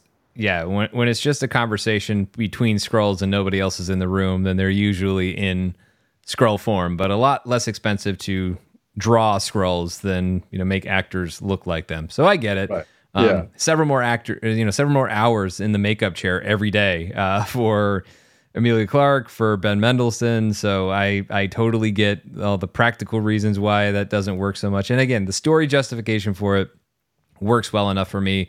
I think this scene between Gaia and Talos was really great in terms of building so much emotional tension between these characters and, and communicating so much about them in very short order. I mean, we look at the the economy of emotion in this episode, it's really strong where they're mm-hmm. they're just stealing these little moments that say so much about these characters. I mean, here's a father trying to reach his daughter and a daughter who wants to hear that message, but also has a really hard time believing in it based on some of her past experience and, and, frustration. And so it's a daughter who's really grown impatient with his approach, as as many have. And I mentioned before, I wanted to say a couple things about Emilia Clarke's performance. I mean, the way her heart breaks, but then also it, it feeds into the anger and resentment towards her father just upon the immediate mention of what has happened to her mother. And then, even though she tries to stay strong in that moment, when she walks away, she then, of course, you know, when she st- has a moment to herself, then she she breaks down and, and, absorbs that loss and absorbs that grief. And I think Emilia Clarke was her performance was stellar throughout that whole sequence. If I had any issue with it, um, and and this is just where you get into the heightened reality of of superhero stories she didn't really have to get away. It was kind of a gentle shove, and then she and then Talos just kind of let her climb up the ladder and get away. She's still carrying bombs, so I, I do think there should have been a bit more of an attempt to um, to stop her or a stronger getaway by Gaia. Um, just the the the not so rough shove and then slowly ascending up the ladder and just walking around the corner that's not enough to get away with bombs. Uh, I, I, think so. I, I, appreciate that the scene was about the emotion. I think it could have done all the same things while also just coming up with a slightly more dramatic getaway. Since it the the urgent task of stopping her from getting the bombs back to Gravik was still very very uh, still very important. So that I would have liked to have seen handled uh, a little bit differently. Just from I don't know, you could call that logic, but I think it's a, a bit more than that. So Uh, next, we get to Fury buying a round of uh, buying a round of drinks to settle a, a particularly grumpy bar patron, and he's there for a chess game with Hill. And even Maria Hill wants to know why he's been gone, and he says he had a crisis of faith. And then why did he stay up there? Well, he didn't come the or why is he back now? Well, that crisis of faith, whatever that is, it followed him up there, and also Fury says he owes it to Talos to be back, and Hill says, "You sure? You sure you're not talking about someone else?" So who is she hinting mm. at? Is it Gravik? Is there somebody else that Nick Fury feels he owes something to to come back right now? We'll leave that to uh, another episode. But when she does ask that question, it really does stop Fury, and you see that from Samuel L. Jackson and his performance that that question really registers, and maybe he hadn't necessarily thought about it, but the answer starts. It, you could see it on Samuel L. Jackson's face that the the answer starts to become clear in his mind. But Hill becomes the latest character in this episode to mention that um, that Fury is different. When Fury, when she tells him it's his time to his turn to make a chess move and he's undecided, that's what worries her. He's normally the person who's three steps ahead, but she's not seeing that anymore. Um, he is different since the blip and she didn't even it wasn't even her idea to call Fury in for this mission. It was Talos who said to call in Nick Fury. So clearly no one except maybe Talos thinks that Fury is up for this. Even Maria Hill, who's been working side by side with Nick Fury in all these adventures we've seen throughout the Marvel Cinematic Universe, even she's somebody who has lost at least some faith in Nick Fury. And I think that says a lot about how Nick Fury's choices have impacted other characters in the MCU. And I also think that it says a lot for Nick Fury that he probably was aware a lot of uh, of a lot of these things, and he was avoiding it for whatever else was whatever drove him to Saber and whatever kept him up there. That I think we'll get a chance to see revealed, and we do see that he is haunted by the blip. We see him remembering back to that moment that we saw from the post credit scene in Avengers: Infinity War. But I, I think it's the question of how Fury felt during the blip, we already kind of knew. I think the question is what went through Fury's mind when he came back. And so we already saw that moment of Fury turning to dust. But what about when he came back? That's the question. Uh, one of the big questions that I have that I, I hope we, since we got a flashback to Infinity War post credit scene, I hope we get another flashback to the moment that Nick Fury came back because we just haven't seen it. And I know we didn't get to see that for most of the characters who came back from the blip. But I think for Fury, since clearly it's impacted him so much and is still impacting him in the story, it'd be great to take it all the way back to that moment or in some other fashion. You know, they can explore that for us. But this is another uh, another one of those scenes that they just steal these moments away to to have this conversation. And this is the sort of just honest conversation that I, I think I always would have wanted between Nick Fury and Maria Hill because we haven't gotten a lot of this between the two of them. And right. I, am not going to go over all of my criticisms of Maria Hill again right here and right now as a character. Um, but more moments like this, I think, would have been better over the course of their time in the MCU. But credit to Cobie Smulders for when she finally gets her shot to really, um, to really have a, a scene like this with Nick Fury and not that she hasn't had other good scenes in the MCU, she has, but she was up for it right here. And I think it's one thing for an agent we don't really know and are just meeting to question Nick Fury. It's one thing for maybe Gravik to question Nick Fury, although we don't see them interact in this episode, but we know obviously he has been at some point. Um, and even if uh, he was questioning Fury without Fury being present, Talos hinting at it, but although we know Halo, Talos must have believed in, in Nick Fury because he called him into this in the first place. But there's so much doubt from Nick Fury. But when it comes from Maria Hill, I think that's when it means the most. Uh, besides, you know, seeing Fury doubt himself, but from the perspective of another character, Maria Hill as the person who's been side by side with Nick Fury this whole time to be the one to and the moment that really struck with me is just her saying like i'm not even the one who called you in. Like i didn't even think this was a good idea to bring you in. That maria hill wouldn't call nick fury is uh, you know as revealing as any piece of information that we got from this episode. Yeah this was again i didn't we know something's going on with fury and and and they've done a great job of setting that up. And where does that leading? And I think the arc that Nick is going on, I'm very, I'm very intrigued on. And and I I, don't know, I, I really don't know where they're going with it. And I think that there's, I'm one, I do again. I'm I'm not trying to get deep in speculation. The only thing I'm going to say is it maybe it will lead to a character that's not in the series but eventually in the series i'll just say that potentially um they've kind of you know because yeah in the comics we can go on a lot of, a lot of really complicated things with the original nick fury but there is i'm i'm curious with the idea of samuel jackson kind of being older and we talked about you know where does he where does he go from here i'm curious i'll just leave it at that I'll I'll save my speculation for a different episode, but I, am curious what that means and and where he's at in his life and everything. So, because another thing here, we gotta remember, and I, I, don't think he had this back in the um, uh, back in a No Way Home or not No Way Home, but uh, uh, Homecoming and everything was the eye patch. Like he's not having the eye patch right now, and I think that's very significant. Um, just as a character, right? So that's another that's another aspect of the character that I think is interesting that they're they're purposefully showing us, obviously, very obviously, and what does what does that mean? I think it, it all means something, in my opinion. So I'm curious if that all ties in with this character and what, what Chi Maria Hill is talking about. I think it's Nick Fury consciously or, or subconsciously kind of shedding his own mystique a little bit. Like I don't feel like that mm. guy anymore. And if, right. if that eye fair. patch is part of his, and I, and I, mean, there's the one he, he burned in Winter Soldier, but he's worn one since, and so yeah, one since, yeah. So like, it wasn't like he he gave up on it all the way back then. So as far as why he's not wearing it now, I, I think there's a part of him who doesn't feel like that guy, and um, and maybe he does want to be seen a little bit more. Maybe Nick Fury is craving some sort of emotional connection and, and some sort of something more genuine and, and, something a little more whole than he's had in the past. I, I feel like maybe there's some of that that's uh, whether it's Nick Fury not feeling like himself or reaching out for something or whatever it, it is.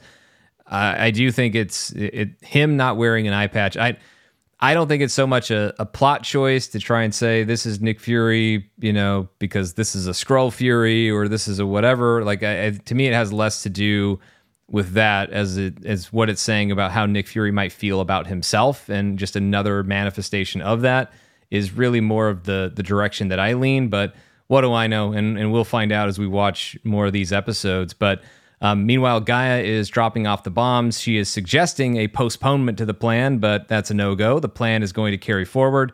So she sneaks away to meet with Talos, and he to just add a little another layer to in case the question wasn't enough. Um, Talos says, Your mother died while you were working for her killer. You have one chance to save yourself. Um, and I think you know that. That's why you're here, is uh, paraphrasing a bit of what Talos was saying to her. And it's, I think that's Talos. It's very, I mean, there's the obvious component of this of this is his daughter and he loves her, believes in her, and believes that she ultimately wouldn't follow through with this plan. I would say she kind of followed through quite a bit by getting the bombs and taking them back to the guys who intend to do the bombing. That's already pretty bad. But at least she's do- making some choice now to try and stop it from happening. And I think that for this moment, I think this is the kind of thing that obviously Talos wants to reach his own daughter, but I also feel like this is what Talos feels is possible for other Skrulls as well. That if you can just reach them and ask the questions about whether or not this is what they really want to do. Do you really think that this is okay? Like we might feel like we want a home, we might feel like this earth should be our home, how we feel about that and and all of those and we can have all of those debates, all of those arguments, but is this really the path that we want to go down? And I know specifically obviously he doesn't want his daughter to go down that path. But I also think that there's a part of Talos that doesn't want anybody to go down that path and wants to reach them just like he was able to reach his daughter. Um, I, I and maybe I'm just uh, reading too much into it, but I feel like that's where some of that compassion uh, from Talos is coming from, and that's what we saw when he didn't want Fury uh, to shoot the guy who who built these bombs. So as Gaia lays out the plan for the following day, it's going the bombing is going to carry is going to happen the following day. It's going to be for Unity Day and the festival there. And there are three bombs, three couriers. And we know that she'll eventually use some infrared sp- spray on the backpack so they'll be able to track where the bombs are. Uh, but Gravik knows that Talos is going to be there. Um, and that already hints at, and, and Gaia says as much, that she doesn't know everything. And therein lies the, the flaw within their plan or the weakness within their plan. Uh, Talos goes ahead and informs Fury and uh, and Hill, and that's where again it's another example of there's a, a lot of plot. We have this group of Skrulls that, in pursuit of a new home or lo- making Earth their new home, want to do X, Y, and Z in order to have humanity basically all kill itself and all kill each other's, and they'll be left to take over whatever's left of the planet, and the Skrulls will have their new home uh, and we have Nick Fury, who hears this spy that you don't that you didn't know before, Falsworth, who is part of this, and here's MI6, and here's the president, and here's what Rhodey's doing. You, there's a lot of plot and a lot of table setting that you have to do over the course of this first episode, mm-hmm. but none of it ever at any point comes at the expense of giving characters these types of scenes where it is just about the raw emotion of these characters and, and what they're dealing with um, as it pertains to themselves as individuals and their relationships with one another. And that just continues to be a, a strength of this episode. And I, you know, in a non spoiler way, I'll, I'll say I, I, didn't end up feeling differently and feeling like it was uh, some horrible reverse when we get to the second episode. So I, I think that is where clearly they they put character and emotion at, at the forefront of this series despite all of the spy game plotting that they had to do. And and that is i think the the greatest success story of this episode. Yeah i think that to me is what the biggest part of this episode is is that it does a lot um, of exposition and and ex- expl- uh, explaining of things in a very dramatic uh, the uh, dramatic and interesting way. And I think the biggest thing is the pacing was really well done. Also, when you're yeah. doing that much exposition and and everything, it's you have to have it flow certainly from from on the screen and that's an underrated aspect in, filmmaking in general, right? Um, and, and whether it be in TV or, or, or movies, the thing is, I, I think with especially when you're depending on so much exposition, yeah. it's hard because there's no definitive right answer. Like every story mm-hmm. has its own answer, right? You can't just say exactly everybody do everything really fast. Well, that doesn't work because then some things, if you do it that way, then something feels mm-hmm. shortchanged. Mm-hmm. Well, slow it down. Mm-hmm. Well, some things can't be can't be slowed down, or if they exactly. are, you really feel it. Like it, you're totally right. It's it's one of the hardest tricks to to pull off because every time you try to tell a story, that story has its own answer to what the pacing ought to be.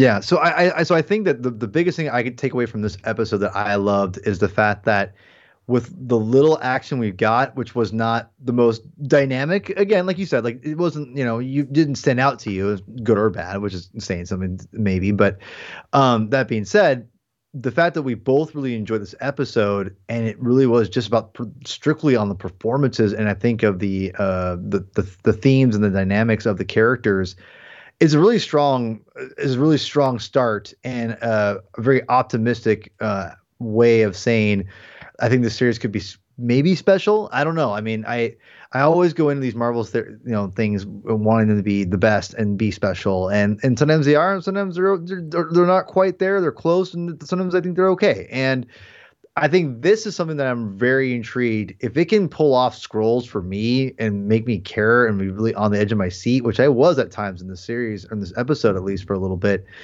I there's a lot to look forward to in this series, and I and I, and I, I almost, uh, in my opinion, I think we could be getting a good setup for a lot of different uh, things and and characters in this, uh, the MCU and overall, but not like it's not like it's going to be like uh, cliffhanger kind of things, but it's going to be paving the road for a lot of different different roads that they'll be sp- uh, kind of going uh, branches, if you will, going off of going the multiverse uh, idea. But um, I do feel that that's what this show could be setting up by the end of the series. So, but again, we'll kind of tackle all those as we get to this as we go on in the series. Yeah, absolutely. Well, we have uh, one last scene to finish up this spoiler review and that is of course the the bombing itself. So they're trying their best to track the bags, not the people, with the infrared spray to help them out. But as Gaia said, and has proved to be a fatal flaw in the plan, that she didn't know everything, and and also Gravik knew that they were going to be there, so that meant that he was going to plan for that and be a few steps ahead. And he really was. Um, Hill, Fury, and uh, Talos. It becomes pretty clear that they really stood no chance at stopping this bombing, and Fury is distracted by all the recognizes recognizable faces that he saw throughout the episode, the little girl, the grumpy bar patron, and more. And turns out that was indeed Gravik. And as soon as Fury realizes that, Gravik triggers the bomb. There's the big boom. And in the chaos, as the bombs are going off, Maria Hill sees Nick Fury, or so she thinks, and then she is shot by Fury. And Hill's last words to Fury before he is pulled away from her, and we end with the last shot of Hill just laying there, very, very still, bleeding out. Um, she says, I had to turn on the subtitles because I couldn't actually hear it, but uh, Hill says, It was you to uh, to Nick Fury, and then we cut to our credits. I thought, as far as an action sequence goes, Paul, this one did stand out in a good way. I thought this looked this looked pretty impressive visually for this sequence. It looked very big, but it also, at the same time, I think they did a good job. I mean, you could say it's a, a budget decision, but I also think creatively it, it, worked. They kept the camera pretty tight on a lot of the action, which I think sold the chaos of it um, from that perspective. The chaos and the confusion of that entire th- of that entire sequence, I, I think was essential, and I think it was essential to keep us completely off balance to the point where when we see Fury, just like Maria Hill does, it's like a lifeline, and then you hear the gunshot. And I don't think any any viewer, like I don't think any of us were believing for a second that Fury shot Maria Hill. It was like, okay, well, which Skrull is this? And you know, Gravik was the most likely suspect, and that was ultimately who it was. But it's just an added layer of cruelty from Gravik. We we talked about how there's personal stakes and, and, personal grudges and everything really being hinted at throughout this episode. Well, the strongest hint is is uh, besides, as I said, that expression on Gravik's face earlier in the episode, but I'd say actually probably even stronger is this that this level of cruelty, right? He could have disguised himself as anyone to shoot Maria Hill, disguising him himself as Fury to make sure Maria Hill sees Fury be the one to shoot her, that that's you know, the last thing that she sees before she's shot. Like that is something that, and for Fury to to know that that was the last thing for Maria Hill, that is very very uh, you know that's incredibly it's emotionally and physically sadistic on the on the part of Gravik, and that's part of him settling a score, and that's him doing obviously taking out Maria Hill, but also doing the most he can to hurt Nick Fury. And so the whole setup of that whole last scene, when you talk about a way to end a first episode of a series, yeah. I can't say I, I, would have seen the. I, I didn't see this ending coming for the way that it uh, for the way that it cut out here. Yeah, that was that was unexpected, but the, the classic in the stomach, right? Um, yeah, that that was I did I did like the ending as far as like what they were setting up, and it was it was clever, like you said. It was very definitely again. When I say they don't stand out to me, and they, they kind of look like they're TV shows, I don't mean that necessarily as a, a complete bad thing. It's just I just I'm comparing it to like Winter Soldier action scenes because that's what the most comparable thing of the series is. Um, but yeah, like the, the ending of the series or the show and the episode was very interesting and how you know the Skrull, you know, again the tricks of the pe- different people. Um, I love that. Um, and the, and the double crossing with with with with uh it's all classic you know i mean it's all classic shapeshifter stuff right like we, we've seen this a lot of times and or different things like this in movies and tv shows and it, but it definitely got me i was like oh god you know so um yeah it was it was definitely a good way to end it um but i i think maria hill will be fine so well as far as the fate of maria hill um I will just uh, uh, I'll leave that for as the series goes on. So because um, okay, obviously I've, I've, seen I, have seen what happens next, so I'll leave it I'll leave it at that. But okay, uh, fair enough. As far as um, as far as the the way this all came together in in this scene, though, as I was saying before, I just think they did such a good job of creating the chaos. Like you said, I mean, we know we're watching a shapeshifter show, and we know at some point a Skrull is probably going to pose as Nick Fury to do something bad. Like, why wouldn't that happen? Of course, that's going to happen at some point.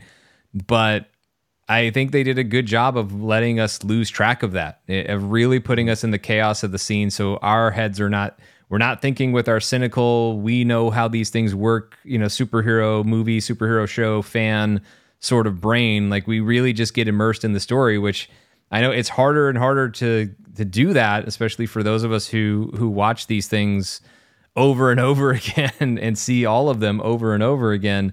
So I really appreciate it when they can kind of when they can throw us off balance and find a way to uh, to surprise us. And then of course, yeah, as I said, we'll we'll talk more uh, about what happens next once everybody actually sees uh, once everybody actually sees what happens next.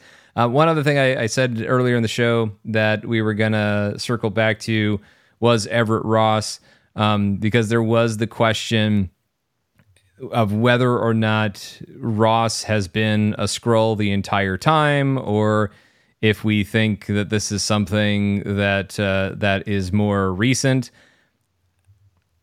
I mean, TBD as the series goes on. I just don't necessarily. I don't even know if we need an answer to that question right this second. Uh, I mean, I, I guess my question was really more timeline based. Like, last we saw, well, we know Ross was being freed by, um, we know Ross was being freed by uh, the Midnight Angels in in Wakanda Forever. So we know he's been they they helped him out of that predicament, but. I guess I guess working with Maria Hill makes sense. I mean, if we're if Maria Hill is working off script on some of this stuff, and, and Fury is working off book and, and not necessarily doing things that um, the U.S. government is is sanctioning or participating in. I guess this could still be, in theory, and, and, why would Maria Hill believe this was Ross? I guess it is possible that he could be still doing a lot of his old stuff, you know, without necessarily having, you know, being an official member of the CIA anymore. Yeah, I, I, I'm, I'm going to reserve my. I have. This is a heavy answer. I'm going to wait until it's fully revealed because if it is, I've got a lot to say about it. So I'll say that. So well, I uh, feel like at some point, I, I, think because in the comic, yeah, obviously in the comic book story, there was a lot more of, hey, this person was a Skrull for a really long time, including yep. some of these events that you, you know, were invested mm-hmm. in as an mm-hmm. audience member. And I've always felt like that was a really tricky thing to do in the MCU because it it just completely reshapes, no pun intended, a story that you might already know and, and might already love to say that well this person wasn't really this person in that story because it really does go back and it like literally changes what that story was um, at least as it pertains to that character. So that is a very tricky thing to do and i never really expected in the mcu that they would do that with somebody like an, an actual avenger or a, an, or even a nick fury level character Ross is almost the the smaller supporting character where I would almost be more likely to believe that they could do it. But even then, I don't know. Like I I am curious to see if the show would actually go there um, at some point and, and really say that this person, for the entire time that you've known them in the MCU, or at least for a long, a, a long, a large chunk of the time that you've seen them in the MCU, has in fact been a Skrull. But then it just gets into all other sorts of questions about identity, like how much of that really was them versus how much of that was a Skrull with an ulterior motive, or was that a Skrull who had no ulterior motive, who really believed in the mission? Like I, I really don't know how that would, um, how that would affect things, but I guess we'll break that down and discuss it if it actually happens, and if that is something that is revealed about any given character, particularly within this show. But just to finish up my thoughts on this first episode, I thought this was a really, really strong first entry. And that really goes to my bigger criticism of uh, of the episode is that I mean I, I think it did a good job as an episode of a spy show. It really did. Mm-hmm. But this is where, in, in some ways, I mean, leaving off the show with like this sort of cliffhanger of here's Maria Hill bleeding out, Nick Fury being pulled away, and, and everything that we're seeing here, you just really, really want to watch what happens next. Now, I was lucky; I got to watch what happens next, but then I still ended up running into a wall in the second episode of like, okay, it, it's over now, and I got to wait until the third one. It's been a, a recurring theme that we've talked about on the show of and we know it's something that Marvel is not going to be doing as much of in these Disney Plus series, but where it really feels more like you're watching part of something as opposed to, and I know that's literally what it is. It's part one of six. And I get that and I understand that. And I still enjoy the weekly release schedule over the binge model and prefer it that way. I totally do. But I also understand why Kevin Feige and Marvel Studios, as Feige's talked about, especially with Daredevil Born Again, how they really want to start experimenting more with truly episodic shows where it really where each show has more of its own beginning, middle, and end, self-contained kind of story that also feeds into this serialized narrative in the way that the movies kind of have their own self-contained stories that also feed can you know some of which can still feed into a larger narrative. I will be interested to see Marvel make that leap into more episodic episodes because that's it's not really a knock on it. It's an, observation more than anything else. Like none of this is going to bug me once I get to have all six episodes and watch them together for Secret Invasion. But for now, sometimes it is hard in that weekly experience to just feel like you're watching a a part of something as opposed to a a fully uh, you know a full episode that is is satisfying in its own way. Although I would say this one, in this case, it gave me enough um, but I, I know that that could be something that comes up uh, in future episodes of feeling like that little, getting a piece of a story rather than getting a story. Um, I feel like that's a balance that they did a better job of here in this first episode of, of Secret Invasion, but it is still something that, that kind of comes up. And as I said, I'm, I'm looking forward to the the next phase of, of Marvel Studios on Disney Plus as they start to get more episodic with some of these series. Yeah, I'm with you on that one. I think this is definitely one of the stronger first episodes of MCU series. Um, it, maybe maybe it is the, best first episode. I don't know. It feels like the first the first episodes for MCU series have been pretty like lackluster for for me anyway. Um, and this was a great like kind of you know hit you right over the head with what's going on, and, and, and it's different. And I I hope, I really do hope this kind of changes the narrative of Marvel a little bit. I think Guardians Three did did that a little bit after Quantum uh, Quantumania, and I hope Secret Invasion kind of you know shuts people up a little bit, being like Marvel's done, blah, blah, blah. you know. It's, uh, just, that that train's left the station. You're not shutting anybody up. Well, fair enough, but I just hope it like for the, for the people who like are on the fence about it, like right? They, are or they're worried. That's what I mean more than anything. Um, that they will, will say, you know what, Marvel had a, maybe in their opinion had a couple of hiccups, whatever. But I think with Guardians three and Secret Invasion, hopefully it'll it'll change their you know get get them you know confidence back because I think that definitely will alter how they perceive things too in the future if they think that like everything is not mediocre. Um, you know, obviously it's just human nature. So. I don't know. I, I think it's a good. I think Marvel is, uh, is definitely. You know, I liked Quantumania more than most people, but I understand the criticisms. I think Guardians Three was fantastic. You know, fantastic.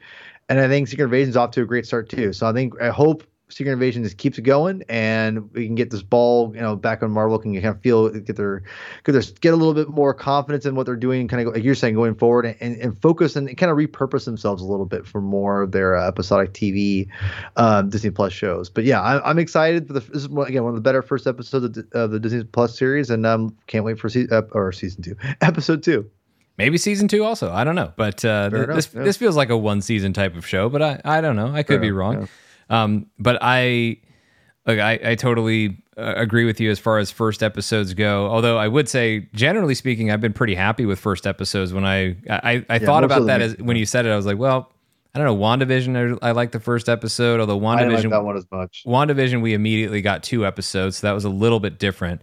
It, it is different when when a show actually has to stand on the first episode by itself, and we don't necessarily get two right away.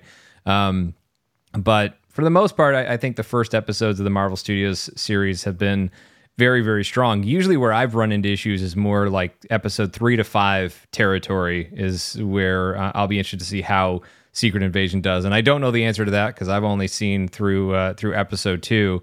But I think this was a very strong start that did a great job setting the tone for this series that did a had a lot of fun it, not that it's hard to describe a show like this as fun because a lot of bad stuff, uh, of, of, course, happens, and there's a lot of dark emotional scenes that are there. But what's fun for me is getting a chance to really invest in the characters, and I think this is this show gave me that. And what I also had fun with, as I said, was the way it brought in some of those spy game, spy genre type of tropes, the the paranoid thriller, the political thriller, all of those different things coming into it um, and then and you have a lot of slow burn that then just has this massive crescendo at the end of the the first episode that I thought was really really effective in, in the way they they took some of those tools that people have been using in these in these spy stories for years and years and years and they found their own way to utilize them for the purposes of their story and, and did so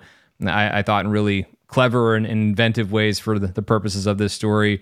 And you know while I, as I said, the, the, the trains left the station. There's always going to be people who are going to be very critical of Marvel, and I know that's going to be part of the conversation going forward because especially now that just is social media with literally everything. So it, it's fine, and a lot of that's going to continue, but in terms of the the audience that in in good faith is looking at this stuff and evaluating this stuff and you know continuing to see whether or not they're they're interested in engaging with these stories I agree with you that I, I hope that Secret Invasion delights them in the way and impresses them in the way that Guardians of the Galaxy Volume 3 did. Because look, Secret Invasion is impressing me. And I, I like the idea of Marvel Studios being rewarded for doing the stuff that we like about the MCU and doing a lot of the stuff that we've said before has been some of the highlights of the MCU over the years with these types of scenes um, and this type of character development that we got in this very first episode that this is Marvel Studios at its best when they when they put the focus in these places. And so if the if the audience rewards them for that in kind so Marvel Studios gets an even more recent reminder of what it is the audience is really here for and what the audience really connects with. And look I don't think Marvel Studios has ever really lost sight of that even if not every project is the best reflection of it but it's just more positive reinforcement for Marvel Studios, really continuing with the approach that has made them successful over the past decade and a half. And Secret Invasion could be another example of that. All the better. But I was very, very happy with this first episode and look forward to having another look at episode two and getting a chance to talk about it with Paul and uh, for all of you who are kind enough to listen to these podcasts. Uh, but that is the end of this one. So thank you very much for listening. Make sure you check out Fan Show Plus for talk, more talk about Marvel Studios skipping Comic Con and other MCU news that uh, that has come up recently, and of course is uh, is still to come. Uh, please follow it and Fan Show Plus, patreon.com slash Sean Gerber, or search for it on Apple Podcasts or the MCU Fan Show channel on Apple Podcasts. You can find it there. Uh, make sure you follow us on Twitter and Instagram at MCU Fan Show. Paul, where can they find you? Can find me on Twitter at Hermann22 with two N's, aka P Thug. Go please and subscribe to my YouTube channel, The Comic Binge, where I and my buddy Chris and a bunch of other random guests will talk about comic books and all sorts of crazy things about comic books. And we reviewed Flash. We, we did a, a Flashpoint adaptation review, and next week we're gonna be doing despite the the box office bomb that is the Flash, we're going to be talking about Flash comic book recommendations because you know what, comic books will always be awesome to read regardless of what they do at the box office. So um, I'm really excited about that episode. Lots of hardcore Flash fans going to give us some deep cuts to go dive into. So go check that out. Next month got lots of great stuff kind of going on too. So I can't wait. Go check us out there, and uh, yeah, appreciate everyone who already has. Yeah, Flash comics are pretty rad. So I, I certainly recommend uh, checking out Flash comics and checking out Comic Binge for highlights of Flash comics that are worth checking out. Uh, so make sure you check that out. If you, for some reason, want to follow me on Twitter and Instagram, you can do so. It, you may do so. It's at Mr. Sean Gerber. So for Paul, I'm Sean. Thank you so much for joining us this week. We'll see you next time.